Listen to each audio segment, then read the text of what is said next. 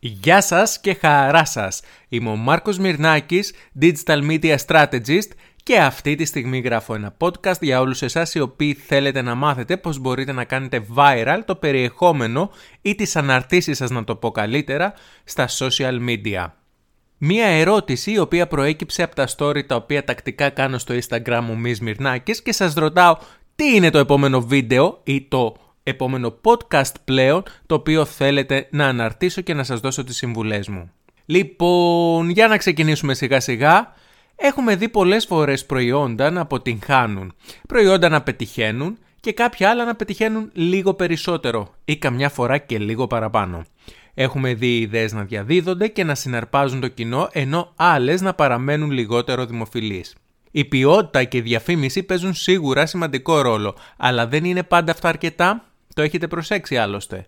Αυτό που έχει μεγάλη σημασία είναι η δυναμική που έχουν σε ένα δίκτυο ανθρώπων. Των ανθρώπων των οποίων και εμείς θέλουμε να στοχεύσουμε. Πάμε ωστόσο να δούμε κάποια μικρά μυστικά, κάποια tips για το πώς μπορείτε να κάνετε το περιεχόμενό σας viral και μιλάμε για τις αναρτήσεις μας στα social media. Λοιπόν, το πρώτο πράγμα που πρέπει να σκέφτεστε είναι να είναι όσο γίνεται πιο απλό.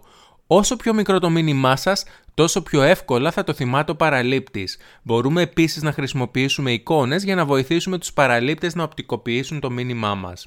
Χαρακτηριστικό παράδειγμα είναι τα καθαριστικά ρούχων. Χρησιμοποιούν εικόνες με την πρωινή άβρα της θάλασσας για παράδειγμα, έτσι, το έχετε σίγουρα προσέξει, ή με την αγκαλιά αγαπημένων προσώπων για να σας μεταφέρουν την αίσθηση του αρώματός τους. Ένα ακόμα μυστικό το οποίο θα σας έλεγα να χρησιμοποιείτε ε, στις αναρτήσεις δεν είναι εφικτό για όλες, το καταλαβαίνω. Σίγουρα όλα αυτά που θα πούμε δεν γίνεται να τα, να τα εφαρμόσουμε σε μία ανάρτησή μας, ωστόσο μπορούμε να κάνουμε διαφορετικές τύπου αναρτήσεις σε κάθε μας ε, προγραμματισμό. Λοιπόν, το μυστικό το οποίο ξεκίνησα να σας λέω είναι να δημιουργεί προβληματισμό. Ένα πολύ συχνό λάθος που κάνουν οι διαχειριστές των social media και οι δημιουργοί περιεχομένου είναι να χρησιμοποιούν συνεχώς του, τους ίδιους τύπους αναρτήσεων. Η επανάληψη υπονομεύει την έκπληξη και τον ενθουσιασμό. Χρειάζεται η παραβίαση των μοτίβων την κατάλληλη στιγμή, να αποσπάσουμε την προσοχή του παραλήπτη όταν όλοι οι άλλοι είναι σταθεροί στις αναρτήσεις τους. Πώς μπορούμε να το κάνουμε; Μπορούμε να το κάνουμε ίσως με μια ωραία ελκυστική περιγραφή για να έχουμε έναν ωραίο τίτλο, να διαμορφώσουμε τον κατάλληλο τίτλο ώστε να τραβήξουμε την προσοχή, αλλά ακόμα και να δημιουργήσουμε εικόνες ή βίντεο έτσι ώστε να διηγείρουμε την περιέργεια του αναγνώστη. Μην ξεχνάτε ποτέ και περνάμε αυτή τη στιγμή στο τρίτο tips να δείχνετε αληθινή και αξιόπιστη και όχι να δείχνετε να είσαστε κιόλας, παρέχοντας στον παραλήπτη ένα οικείο πλαίσιο καθώς και σημεία αναφοράς για να πιστεί μόνος του. Το μήνυμά μας μπορεί να έχει πολύ μεγαλύτερο αντίκτυπο με αυτόν τον τρόπο.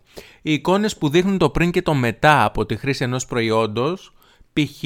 σαμπουάν φίλτρα νερού Ινστιτούτα Αισθητικής, είναι χαρακτηριστικό παράδειγμα. Δείχνουν αληθινά, δείχνουν πραγματικά. Συμβαίνει αυτό που σας λέω. Η νόμιμη χρήση επίσης αξιόπιστων συμβόλων. Πόσες φορές έχετε πάει να αγοράσετε κάτι από ένα e-shop και τσεκάρετε να δείτε αν είναι ασφαλή στο URL. Τσεκάρετε αν έχει πληρωμή μέσω PayPal. Ξεπερασμένο λίγο, αλλά δημιουργεί μία ασφάλεια. Και πάρα πολλοί άλλοι τύποι όπως ISO και Google Partner, το οτιδήποτε. Για κάθε είδος είναι διαφορετική η πιστοποίηση. Μιλήσαμε στην αρχή για τη δυναμική που ασκούν τα μηνύματά μας σε μία μερίδα ανθρώπων, των ανθρώπων που θέλουμε να επηρεάσουμε. Και κάπου εδώ θα σας πω το σημαντικότερο tips. Tip, να το διορθώσω ενικός. Λοιπόν, θα πρέπει να διηγήσετε μία ιστορία. Οι ιστορίες άλλωστε κάνουν τους ανθρώπους να ενδιαφέρονται και να νοιάζονται. Και όσο περισσότερο νοιάζεται κανείς, τόσο περισσότερο σας θυμάται. Σκεφτείτε πόσες διαφημίσεις έχετε δει οι οποίες σας έχουν κάνει επίκληση στο συνέστημα και ακόμα τις θυμάστε. Ναι, ναι, για αυτές σας λέω, για αυτές τις διαφημίσεις τις οποίες σας έχουν επηρεάσει. Λοιπόν, οι ιστορίες επιτρέπουν στο κοινό να εμπλακεί στην πλοκή και τα συναισθήματα των ηρώων. Αν θέλουμε λοιπόν να μεταφέρουμε ένα συνέστημα στο κοινό μας, μια ελκυστική ιστορία είναι ο κατάλληλος τρόπος. Σκεφτείτε τις τηλεοπτικές καμπάνιες για ασφαλή οδήγηση. Όλες είναι παραδείγματα από ιστορίες με τροχαία ατυχήματα. Προσοχή παιδιά, όταν οδηγάμε δεν μιλάμε στο τηλέφωνο, δεν, το, δεν κοιτάμε καν το τηλέφωνο μας, έτσι; Πόσες φορές το έχουμε δει σε καμπάνια; Πάρα πολύ ωραίες ιστορίες δημιουργήθηκαν επίσης στην καμπάνια της Λάκτα, όπου αφορούσε την παραγωγή μεγάλου μήκους ταινίας βασισμένη σε ιστορίες του κοινού. Και φυσικά μιλάμε για την αγάπη, έτσι; Όλοι τη θυμόμαστε νομίζω. Θέλω προσοχή σε αυτά που λέμε είναι για τις αναρτήσεις στα social media. Και τι εννοώ και γιατί το τονίζω. Τα έντονα συναισθήματα θετικά ή αρνητικά παρουσιάζουν πολύ αυξημένο ενδιαφέρον στα social media.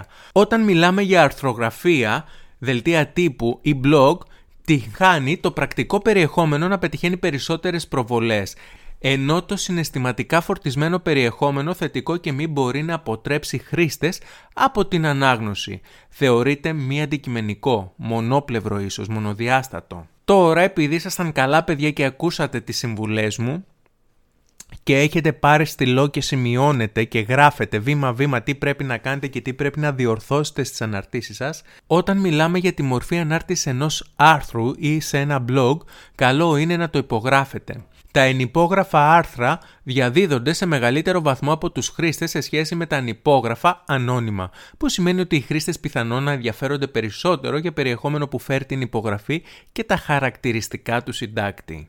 Λοιπόν, βασιλιά σε viral καμπάνιες, βασίλισσα εταιρεία θα έλεγα, είναι η Benetton φαντάζομαι, έχει κάνει άπειρες καμπάνιες για τη διαφορετικότητα είτε σε χρώμα δέρματος είτε σε ε, φύλλο δεν θα σας τις περιγράψω, θα ήθελα να μπείτε απλά και να γκουκλάρετε, να δείτε καμπάνιες της Benetton γιατί δεν έχει μία, δεν έχει δύο, έχει πάρα πολλές και αυτό που στηρίζει είναι ότι όλοι είμαστε ίδιοι. Ανεξαρτήτου φυλής, ανεξαρτήτου φίλου, σωματότυπου, τίποτα, τίποτα, τίποτα. Είμαστε όλοι ίδιοι.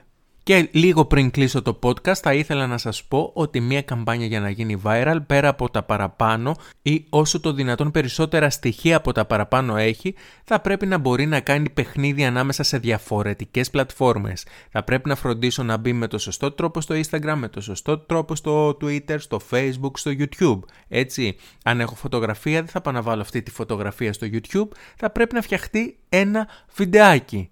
Ε, μια φωτογραφία θα παίξω στο Instagram, θα μπορούσα να παίξω με ένα 3D στο Facebook, θα μπορούσα να κάνω πάρα πολλά, να βρω το κατάλληλο συνδυασμό με βάση το μήνυμα που έχω να πω και στις πλατφόρμες στις οποίες θέλω να απευθυνθώ. Θα πρέπει το περιεχόμενο να είναι συγχρονισμένο με την επικαιρότητα, με βοηθάει αυτό στο να πετύχω αλληλεπίδραση και φυσικά μπορούμε να χρησιμοποιήσουμε το Google ή YouTube Trend έτσι ώστε να δούμε τις τάσεις, να δούμε τι βλέπει αυτή τη στιγμή ο κόσμος, την επικαιρότητα και να σχεδιάσουμε πάνω σε αυτήν τα επόμενά μας βίντεο.